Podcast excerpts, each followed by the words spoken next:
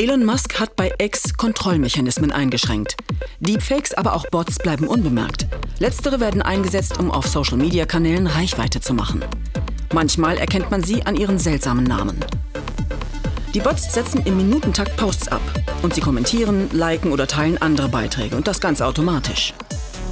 Die KI-Algorithmen von Plattformen wie X schätzen solche Posts dann als stark nachgefragt ein und verbreiten sie noch weiter. Und das selbst, wenn die Posts Deepfakes oder Fake News enthalten. Denn die werden von den Algorithmen der Plattformen noch nicht zuverlässig erkannt. Als Elon Musk Twitter kaufte und zu X machte, löste er wenig später auch das sogenannte Election Integrity Team auf. Dessen Aufgabe war es, politische Desinformation und Deepfakes auf Twitter zu stoppen. Mit einem Tweet hat Musk seinen Standpunkt dazu klargemacht.